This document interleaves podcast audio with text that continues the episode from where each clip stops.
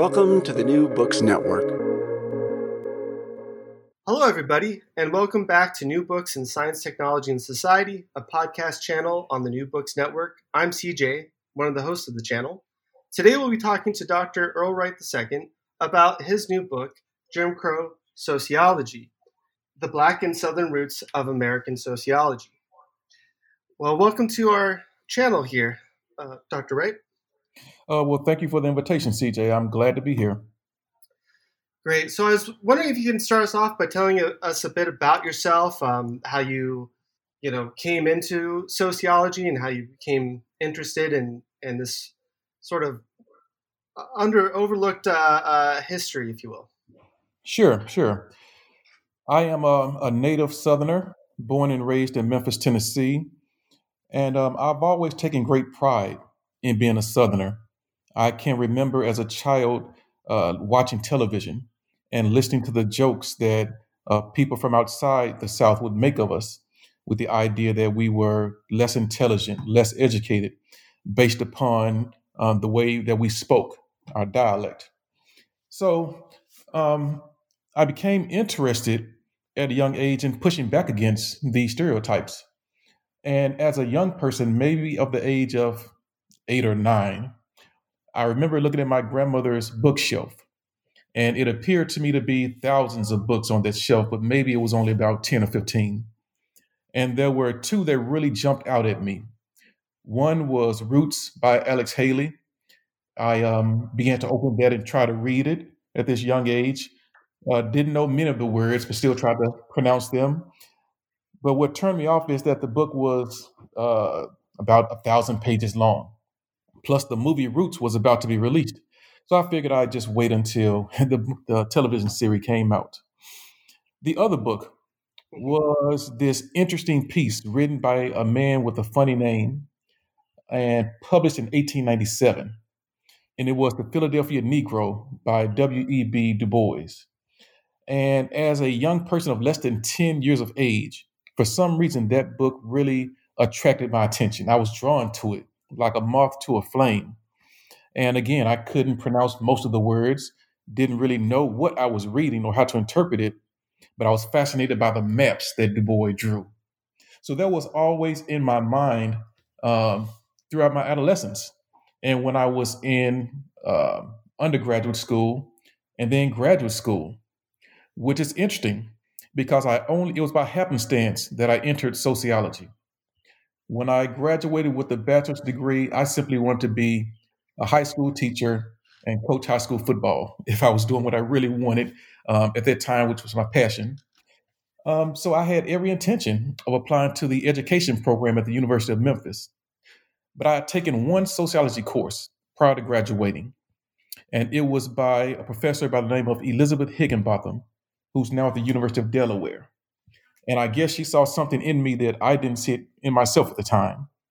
And she encouraged me, uh, pushed me, uh, literally made me apply to the MA program at the University of Memphis. And, you know, just to appease her, I said, okay, I'm going to do this to get this woman off my back. Had no intention of going into the program. Well, I was accepted into the education program and the sociology program. And sociology is the only one that offered money. So here I go into the sociology program.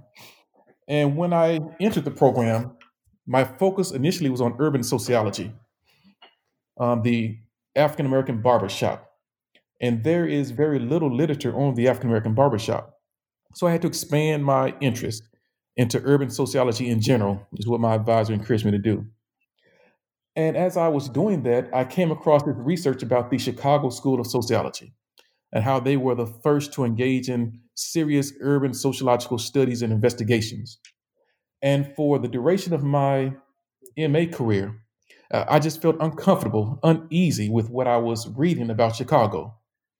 Eventually, I understood that my discomfort with what I was reading stemmed from my grandmother's bookshelf. I thought back to that book by William Edward Burghardt Du Bois, The Philadelphia Negro, and began to wonder why is Chicago given credit for producing works in the 1920s when Du Bois did the same thing more than 20 years earlier.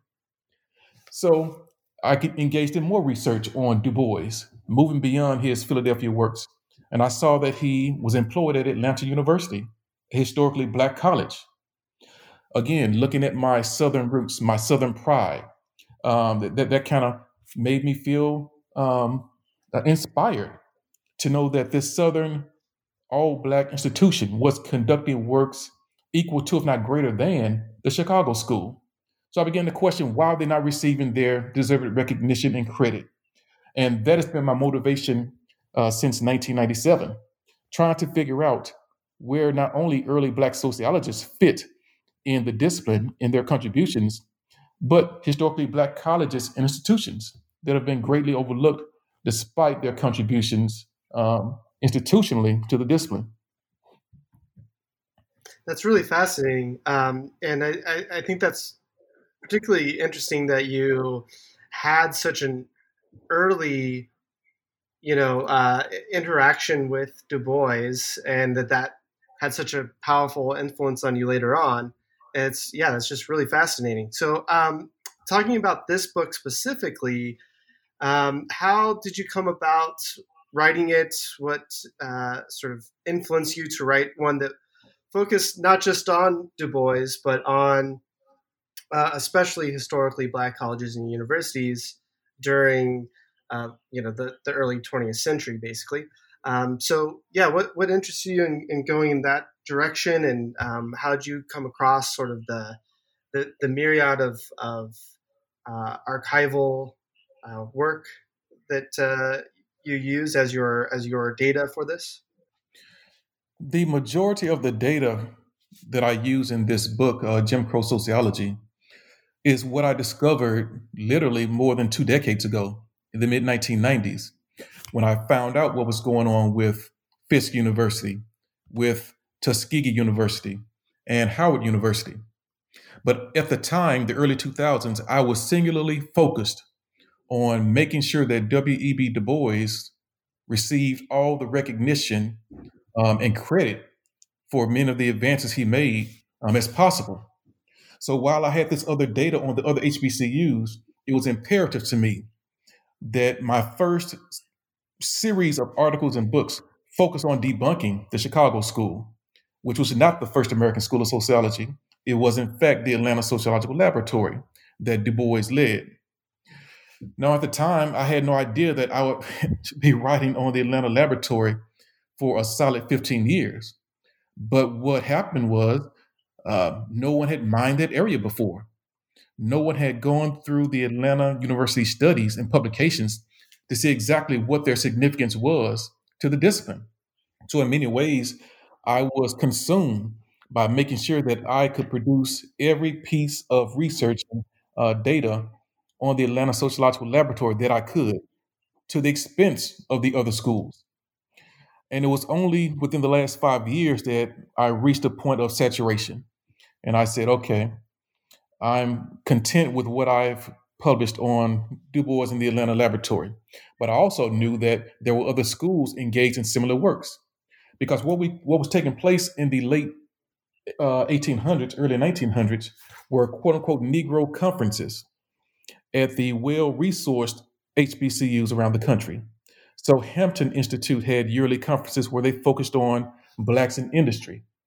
Atlanta University with Du Bois focused on the study of blacks in urban areas, but also small towns, rural towns in Georgia. Tuskegee had annual conferences where they focused on rural sociology and those type of issues.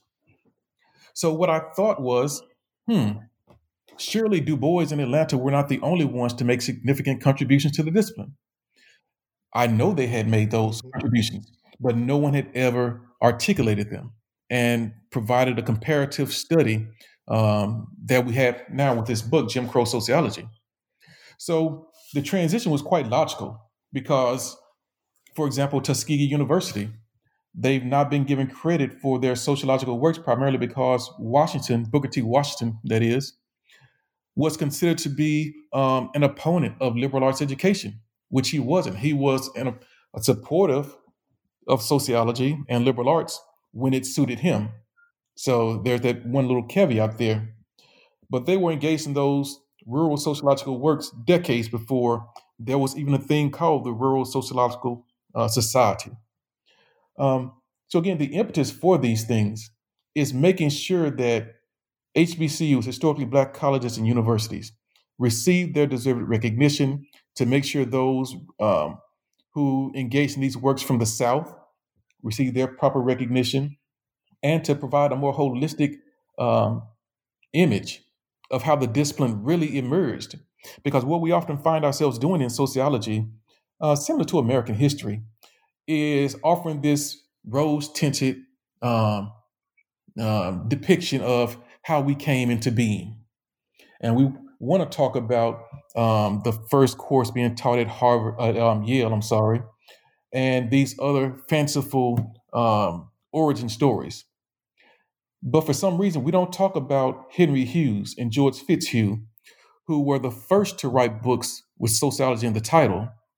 And their works are under the this, um, I guess, the, the title of Sociology of the South.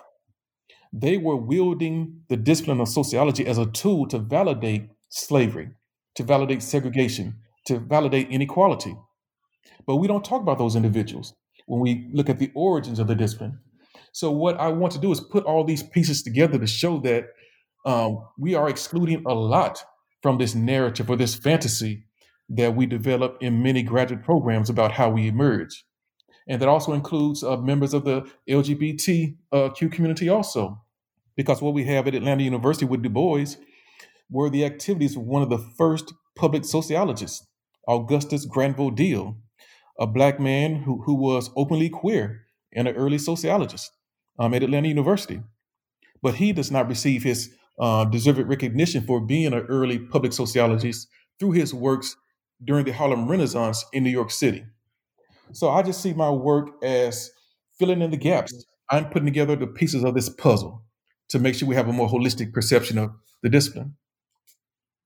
Yeah, I like the way that you framed that. I think that, you know, uh, just even thinking of the title, Jim Crow Sociology, I think it's an, important here that uh, these weren't just, it, it, as you point out a lot in your book, it's not the case that the black sociologists during this time were doing work that was less rigorous, right? In fact, you you you you know uh, um, state that they actually were doing more rigorous work than the white sociologists at the time, and that this wasn't you know just happenstance that that uh, the key to the development of black sociology was the segregation of black folks and white folks in education um, so I think that's really important for for people to understand. Right, is that this this wasn't um, a mistake, or or this wasn't just an these weren't just overlooked figures exactly as much as uh, they were purposely marginalized, right? And uh, and that they also had to deal with segregation on on numerous levels, right? Uh, in terms of their participation, in terms of funding, etc. Um, so happy to talk about that more. But I also wanted to see if you could tell us a bit more about the principles of Black sociology as you list them out in your introduction. So, what are the when you look back at Black sociology, what are the principles that that define it? When we look at Black sociology, um, and it really goes back to what I was saying about the early sociology of the South um, works and how they use the discipline as a tool to hold people down, to validate inequality. The primary focus of Black sociology, as I view it, is to be a liberatory um, discipline to help individuals um, overcome the inequities that exist in a society, but using the scholarly method, the scientific method rather, and developing policy. It's not good. It's, it's the scholar activist notion of W.E.B. Du Bois that he um, uh, promoted. Um, the idea that we should not just engage in works to have nice articles um, or nice books to say, I, you know, I've written 27 articles and 38 books. That's that's fine. That's dandy. But what is your research doing to help society? And through the Du Boisian, the Black sociology lens, that is what the purpose of research should be. what is its utility in the larger society? If you're simply engaging in those works for self aggrandizement, then you're not doing the world, the science, any justice. Um, and it, it should also ideally be interdisciplinary. One of the things that we have, that I lament that we have done today, is to become so focused um, on our own little disciplinary silos. When you look at the history of academia in general, especially when Du Bois and the Atlanta Laboratory were in its heyday, it was there was really no difference between political science and sociology, or social work and sociology, or any other number of disciplines in sociology. So we should use the the, the techniques and theories of these other disciplines to make um, to come up with the best policy recommendations. Again, which is the primary aim of Black sociology, um, to make lives better for those who are um, experiencing difficulties. Yeah, and so I, th- I think that that's such an important point. Thinking about the, uh, I would say the the overlap between these different fields as we see them now um, at that time, because for them they were not just interested in the findings, but as you point out, they were also interested, if possible, using these findings for social policy implications, right? Exactly. And, you know, to put our um, Karl Mannheim sociology of knowledge head on and teleport ourselves back to the 1890s and early 1900s, during that period, you know, white people literally believe, many white people literally believe blacks had tails, that black men could not control their urges sexually, that they were dangerous, that black women um, uh, were these Hottentots who were just desirous of sex all the time. So you're, you're trying to challenge these um, beliefs that individuals have, but do it in a way that um, can be defended through the scientific method. That's why, in going back to your previous reference to the methods, um, they had to be overly rigorous because they wanted to make sure that their research could not be um, pushed back against. They wanted to make sure that whenever they presented their findings, if anyone attempted to replicate it, they would basically find the same things. And they knew that white America would be distrusting of any data coming from black scholars under the assumption that, well, they simply want the black community to look good. So they're not going to uncover all the faults, all, all, all, the unkind things. So when you talk about, for example, I've mentioned three of these um, methodological advances. Uh, insider researcher, a method section, and the limitations.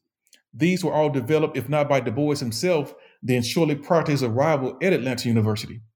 And these methods were not developed because they were sitting back and saying, hmm, how can I make an impact on the discipline? Let me come up with this creative methodology that's um, going to be used forever from henceforth, and I'm going to be worldwide, uh, known worldwide, and, and just receive all this adulation. No, it was literally, in many cases, life or death.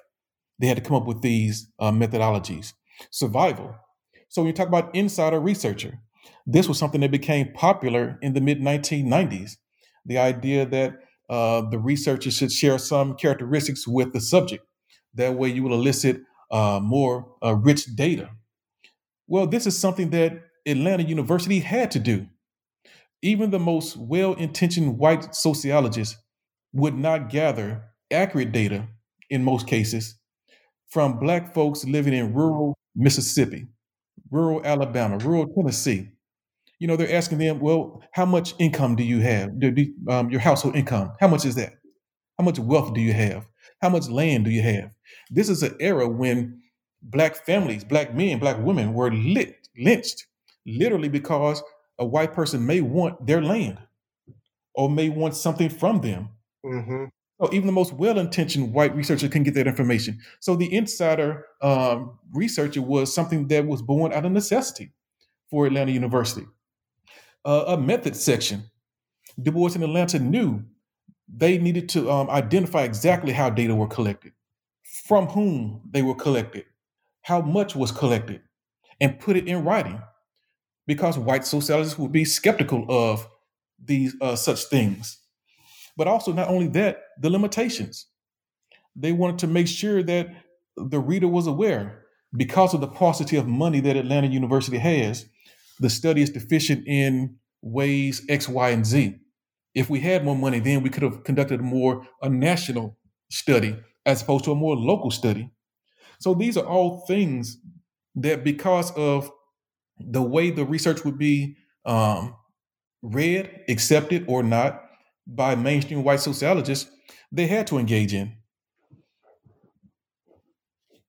Right. Yeah. So you do talk about this in terms of Du Bois and some of these issues around objectivity and uh, his sort of response, in a sense, to Weber's notion of value neutrality and his um, discussion of car window sociology. So I was wondering if you could unpack that a bit. How, how did Du Bois see, um, like, from his point of view, what sociology should be like and, and um, how to create objective research. I mean, you already just talked about some of those methodological implications, but um, from from more of an abstract level, how did he um, think of his intervention in this regard to sociology?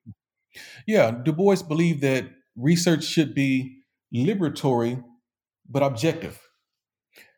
And one of the things that he really discouraged um, scholars from doing, at least in his early years, was from being proactive with the data.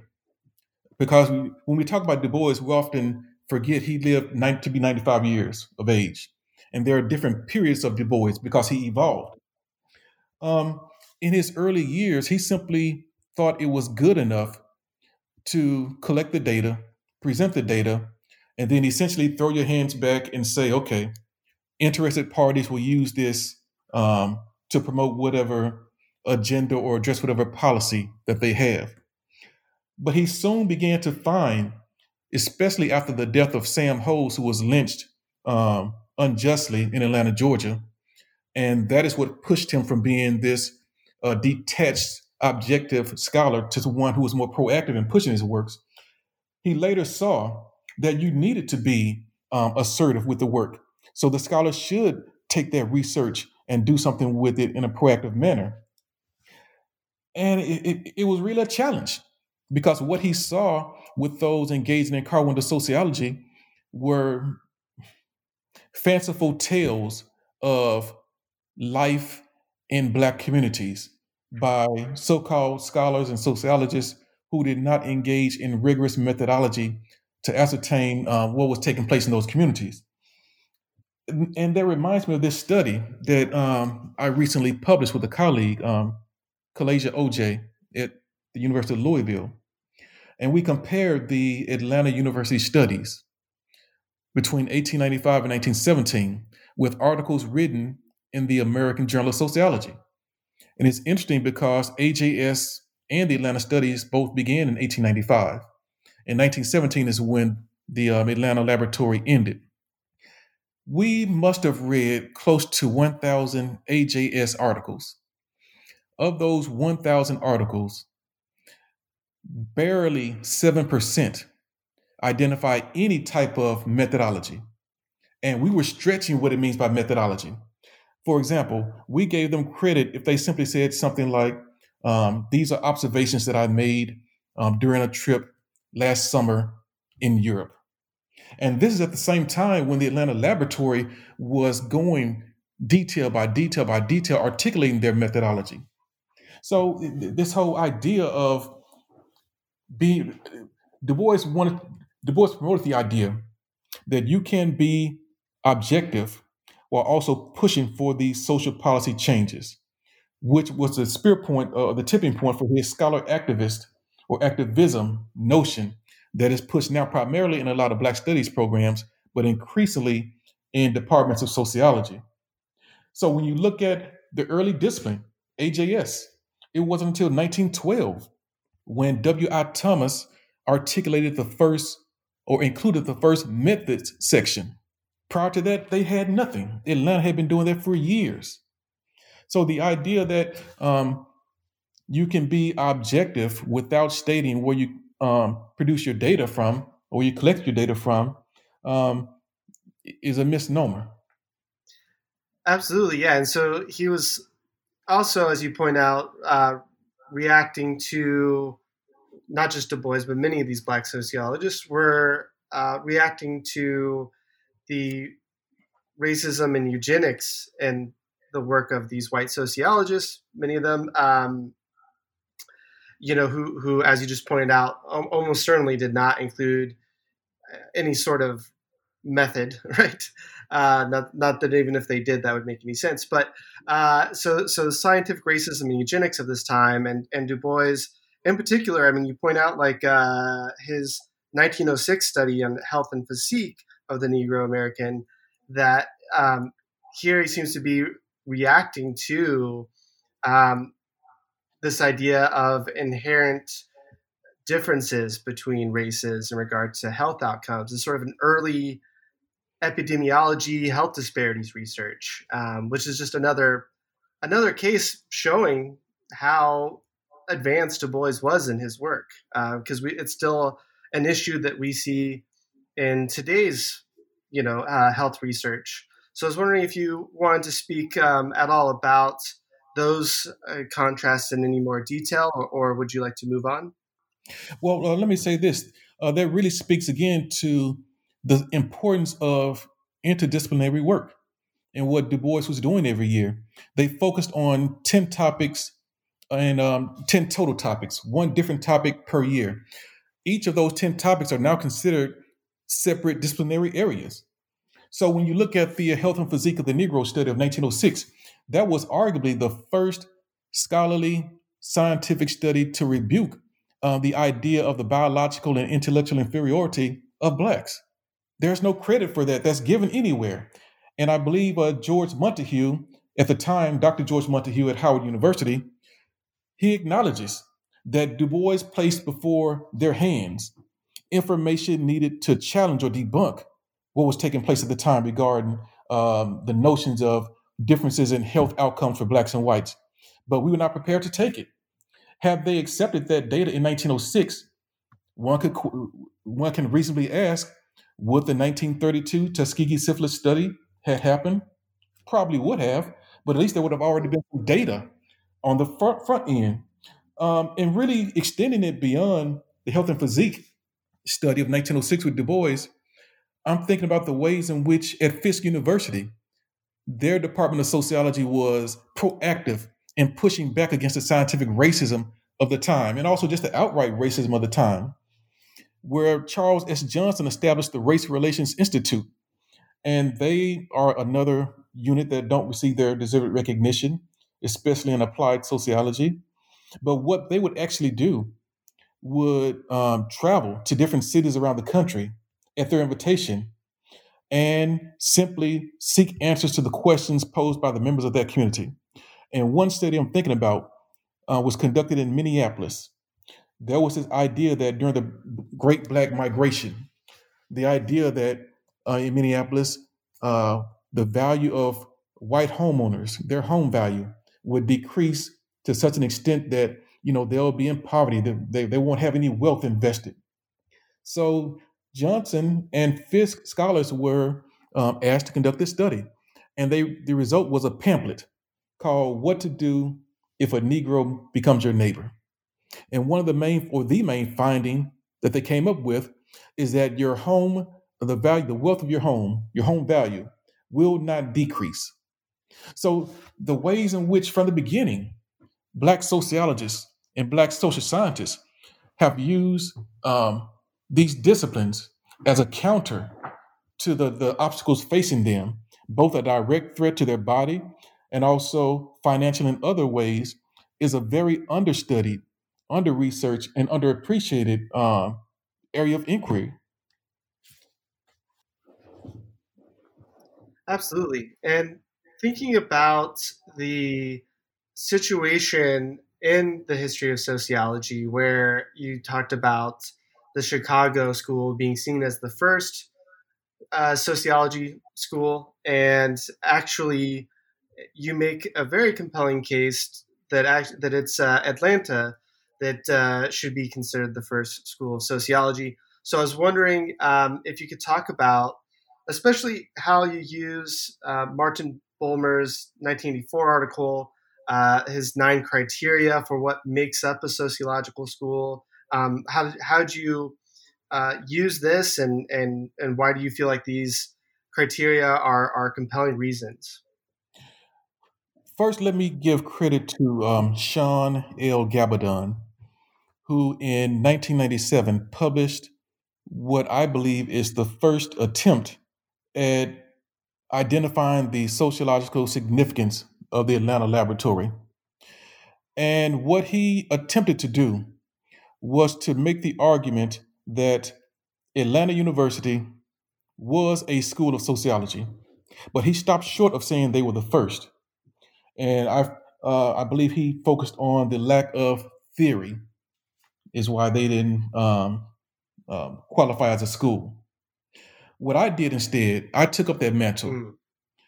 and I made the argument that not only did Atlanta fulfill all the criteria, but again, they are the first American school. And some of the criteria are such um, the dominating personality of the scholar. Of course, that would be Du Bois. Um, the, the scholar must have a vision. Du Bois had an, the idea for a 100 year course of study on the American Negro. One of the things he lamented um, later in life is that he was not able to carry out that 100 year course of study.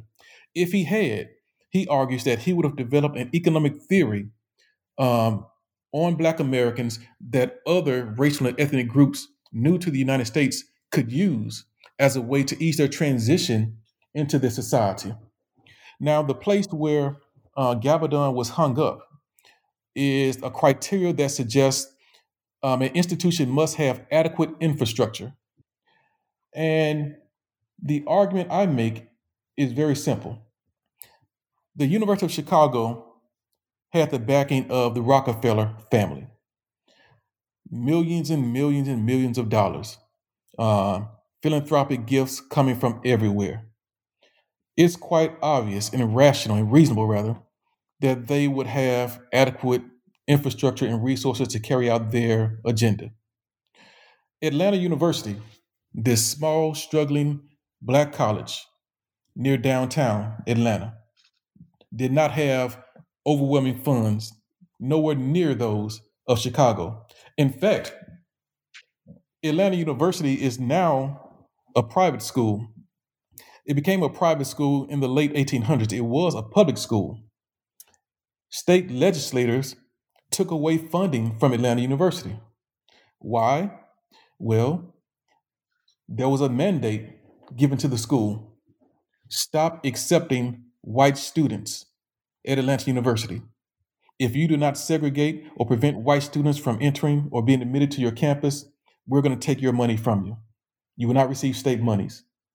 They no longer receive state monies because Atlanta University refused to discriminate against white students who were primarily the children of the white faculty on staff. So when you look at this argument about adequate infrastructure and having philanthropic support, the argument I make is this the Atlanta studies lasted roughly two decades. During that time, they produced the most important sociological works ever, despite having meager funds. That they were able to make those contributions for two decades is more than enough uh, support for the argument that they had an adequate infrastructure, given the challenges of the era. Jim Crow South uh, segregation, uh, Ku Klux Klan lynchings. They published their own data and materials, so they had a publishing outlet. And again, that they did this for two decades, that is strong philanthropic support. And that is why these schools must be acknowledged, um, considering the adversity that they faced and the production um, that they made.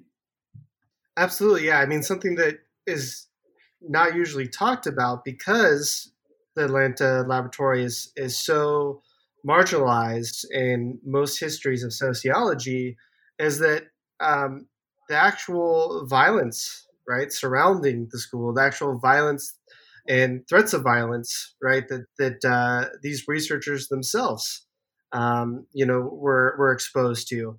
Um, so that's so important to look back and and really consider the fact that yes, indeed, you know this is the this is the first school of sociology, and I think otherwise is to to say otherwise is to neglect the evidence that you so uh, richly you know develop in in uh, very clear terms.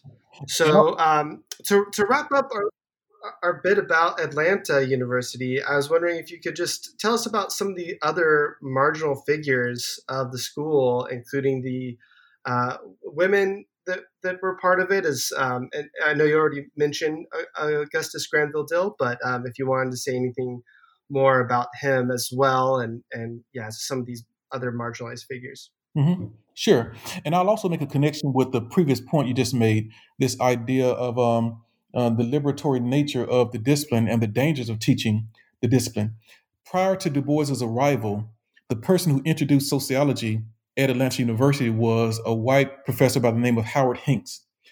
Hinks was aware of the anger of local white residents in Atlanta um, over the fact that one, blacks were being educated, period. Um, it was believed that they were wasting space educating these people who are uh, biologically and intellectually inferior, but also the fear that if they become educated, then they will want to advance their rights. They'll want equal rights. They'll want to do all these things that uh, white Americans are allowed to do. Hinks acknowledges that he had to teach around sociology, meaning he would assign textbooks that did not uh, promote the scientific racism of the day. He would require textbooks or recommend textbooks um, that would not cause the local community to become suspicious of what he may be teaching them because there was literally the threat of physical violence that could be done to teachers who were subversive in their attempts to educate blacks especially in areas that would empower them um, and also um, death could possibly befall students so when you have though that, that kind of uh, uh interaction taking place um, it makes for a very curious and interesting campus culture where you have individuals like Augustus Granville Dill, again, a, a black queer man who was a student at Atlanta University under Du Bois, and later a co editor of a couple of the um, Atlanta publications with him. The, the, works of individuals like that manipulated or navigating rather uh, that culture during that era. But Dill as I said before, is a very unknown, little known figure who I hope will receive more credit as we go forth. But others, Lucy Laney, she was um, a visible presence at the early Atlanta University studies. She's largely known for being, for establishing rather, the first public school for Black children in the state of Georgia. But she was um, an early contributor to the Atlanta studies. Again, prior to Du Bois's arrival, she was writing um, passages in the studies, uh, in the publications, focusing largely on the stereotypical uh, women's issues, because in the early years, there would actually be a women's meeting and a separate men's meeting. So the two would not meet together. Um, but her works are very important, and she is overlooked. Um, it, it's painful that she's overlooked. Georgia Swift King is another person who, in the early years, made contributions in writing to the Atlanta University publications. And her works also focus on uh, what were considered, quote unquote, women's issues and parenting. And they were engaging in this notion of applied sociology again, taking what you're you're learning from within the the ivory tower and making them practical and real in the lives of everyday people. So I would be very much pleased if we could have more works and uh, papers written on uh, figures like that. And then let alone persons like Ida B. Wells, whose works on lynching um, should denote her as an early sociologist and the way that she used it in an applied manner to try to improve or impact the lives of people who were unjustly lynched and run out of their homes and towns as she was run out of uh, the very town of Memphis because of her activities. So these are just a few of the persons um, who deserve recognition with Atlanta. But if you go beyond Atlanta, um, you can talk about people like George Edmund Haynes at um, at Fisk University, Um, and Tuskegee has uh, um, a number of persons, uh, uh, Monroe Nathan Work, who was really influential in establishing that sociology program. And the it's just so much rich history in these institutions that need to be explored. And those are just some of the few. Absolutely. Uh, yeah. So actually, why don't we move on to talk about Tuskegee and talk about the applied rural sociology um, that was happening there, the studies happening there, and um, you know, obviously, one of the one of the sort of key issues here um, would be the applied nature of this work and and the difference and and debate, if you will, between Washington um, and Du Bois. So, if you wanted to speak upon the on the development of the sociology studies at Tuskegee and and some of this debate. Sure. Um, people pro- people know uh, Booker T. Washington primarily through this ideological debate with Du Bois, technical education versus liberal arts education. One of the misnomers in academia is that Du Bois was adamantly against vocational education. He was not. And he says as much in The Souls of Black Folk, where he makes the argument that, that liberal arts had its place, vocational education had its place. He just believes that liberal arts should come first, um, not at the expense of vocational, but it's hard to open a business if you don't know how to add, subtract, or read. So it's imperative that you get those basic uh, um, skills and then you move into the area of vocational education. For Washington, he was simply using liberal arts as a tool to help him achieve whatever ends or goals that he wanted. And for him, it was about expanding this idea of vocational technical education um, to the masses. He wanted those people who had skills um, farming to use them as such. What he did is he offered what they call one day of practical sociology at Tuskegee University. Every summer, every spring rather, they would have a conference, and individuals would travel from as far as Texas and Michigan to attend those conferences. And he would simply present them with um, the data, the information, how to improve your farming skills, how to make sure your crops uh, don't die. Um, what's the best time to plant your your seeds and all these things? What he soon discovered was it was uh, uh, a bit tedious for folks to travel from great distances to come to Tuskegee for once a year. This is when he began to take the show on the road, for lack of a better ex- better expression. So he would have a caravan that he would um, the school would send to far places to the west, as far as Arizona, to where they would teach farmers how to farm, the best practices in, in that, how to make sound business decisions. But when we look at the rural sociology literature, there is not one word mentioned about these early studies or these early conferences and meetings and these early practices, which started before Du Bois's, um, for the Atlanta studies. The Atlanta conferences, rather, began in 1896. The Tuskegee um, conferences started in 1892. Rural sociology, um, I think there was the, the section was first established in ASA, I believe, in 1912. And it was some years later, in the 30s, when the Rural Sociological Society um, emerged. Why is there no mention of Booker T. Washington and all these fanciful narratives about rural sociology. They were out there doing the work. So it, it, it's again, I'm, I'm hoping that people become more interested in it and learn from the book all the ways in which that Washington may have spoken ill against the liberal arts and sociology, but he used it um, at his leisure to push his agenda and his goals.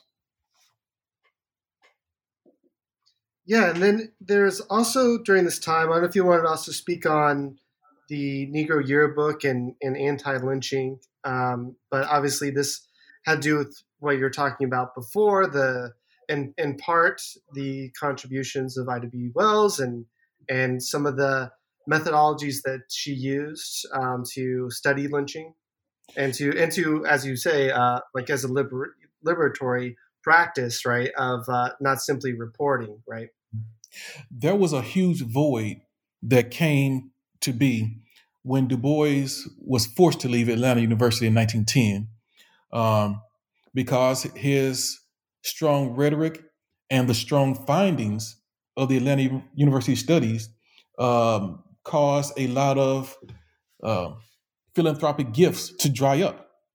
So there were some benefactors who literally said, as long as Du Bois is there and producing these works, we're not going to give you money.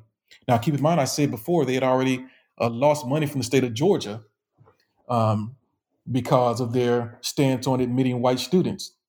So Du Bois, in his uh, letter of resignation, to paraphrase him, says, um, "Before I will allow the university to be hurt more than it already is, I will resign so that she can live. When this occurred, the Atlanta laboratory ceased being that juggernaut it had been the previous decade. And eventually it ended. So that there was this hole, there was this void, there was no place that one could get objective, uh, current data on blacks in America. And this is, again, when Tuskegee stepped in and Monroe Nathan Work stepped in with the Negro Yearbook. Um, it was pretty much an encyclopedic accounting of life in Black America, not necessarily the scientific um, and methodologically sound, rigorous studies that were conducted by Du Bois, but it was something that you could put your hands on and say, these are the ways that Black people are experiencing life today. And one of the most prominent features was lynching. Uh, they would list specifically where people would be lynched, uh, what was the cause of the lynching, often how many people were in attendance at the lynchings. And we would see, if you go through that record, you'll see that lynchings took place as far north as Oregon and New Hampshire, and that all of the lynchings did not take place in the South, as we are often led to believe. And work in Washington and Tuskegee were very important during this period. Were it not for them, then this idea of Black sociology may not have been able to continue, at least until the period when Charles Johnson and uh, George Edmund Haynes showed up at Fisk University some years later.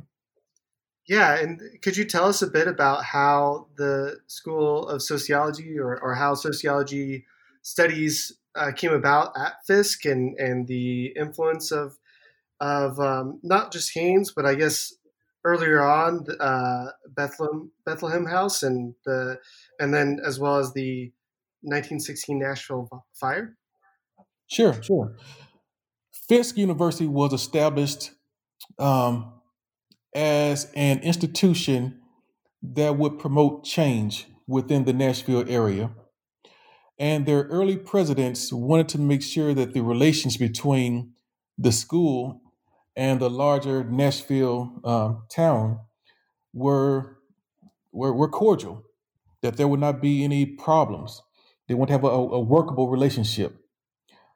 So what they decided early on was to find ways Fisk could help um, solve problems in the Fisk in the Nashville community the establishment of Bethlehem House. Bethlehem House is similar to um, Jane Addams's Hull House, a place where one women primarily could go to learn the skills um, uh, um, that would transition them into life in that area, but also learn skills that could help them improve the certain uh, social services that were needed within the uh, Nashville community.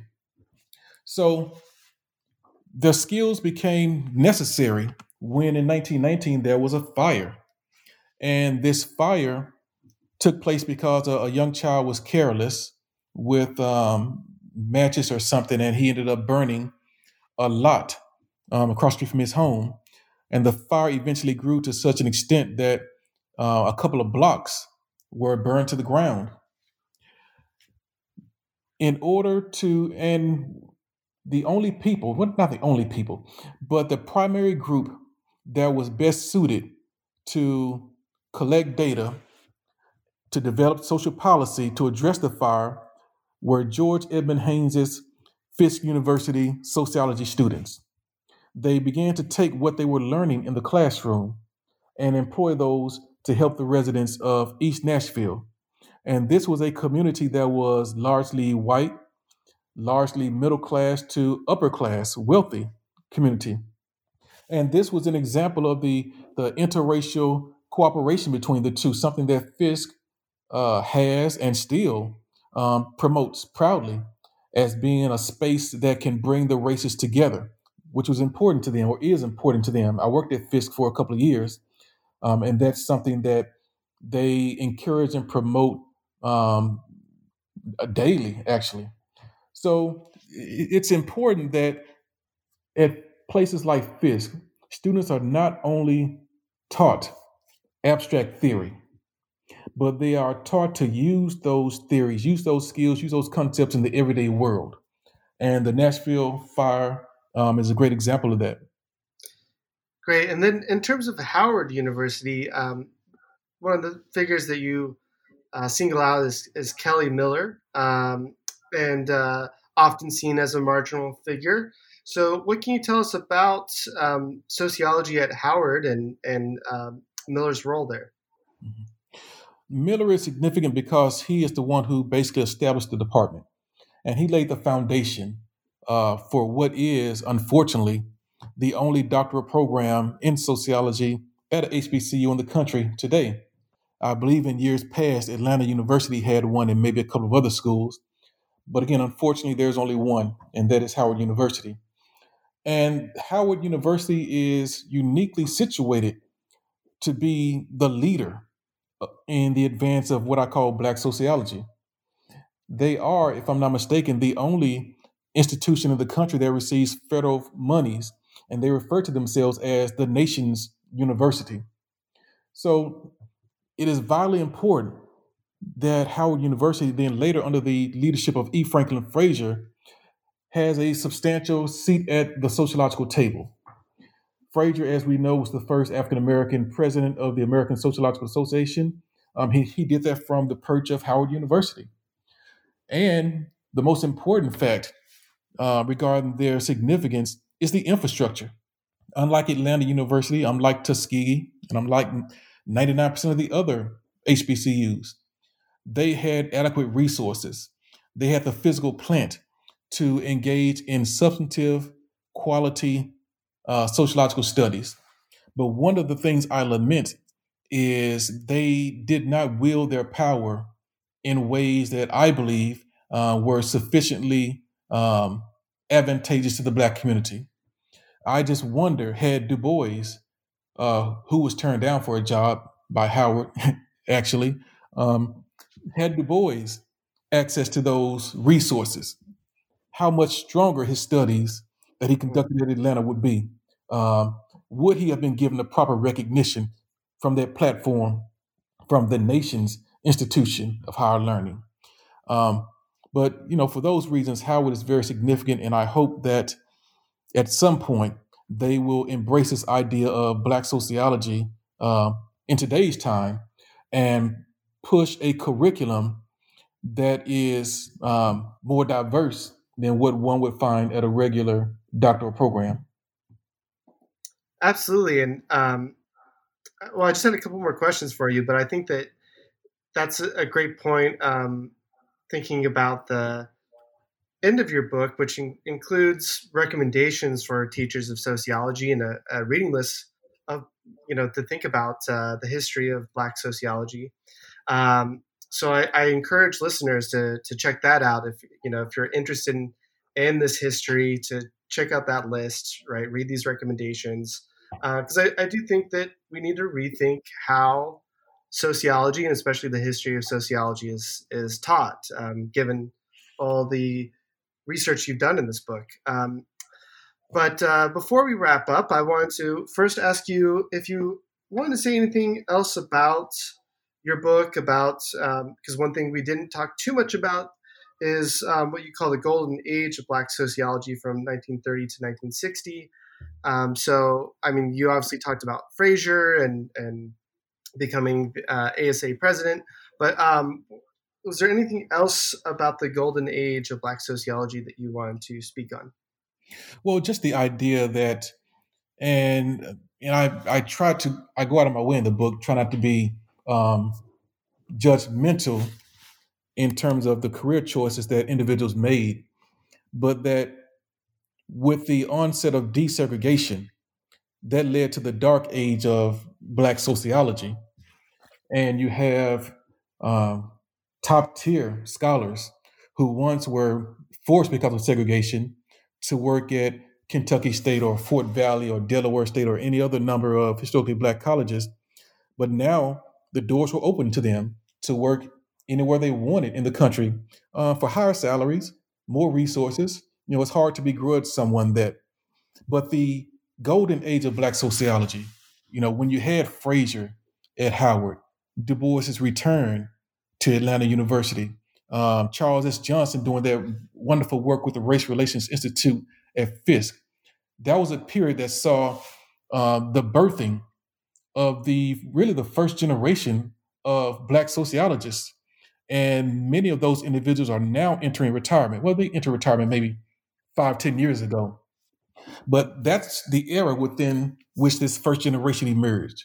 They were influenced by uh, those persons.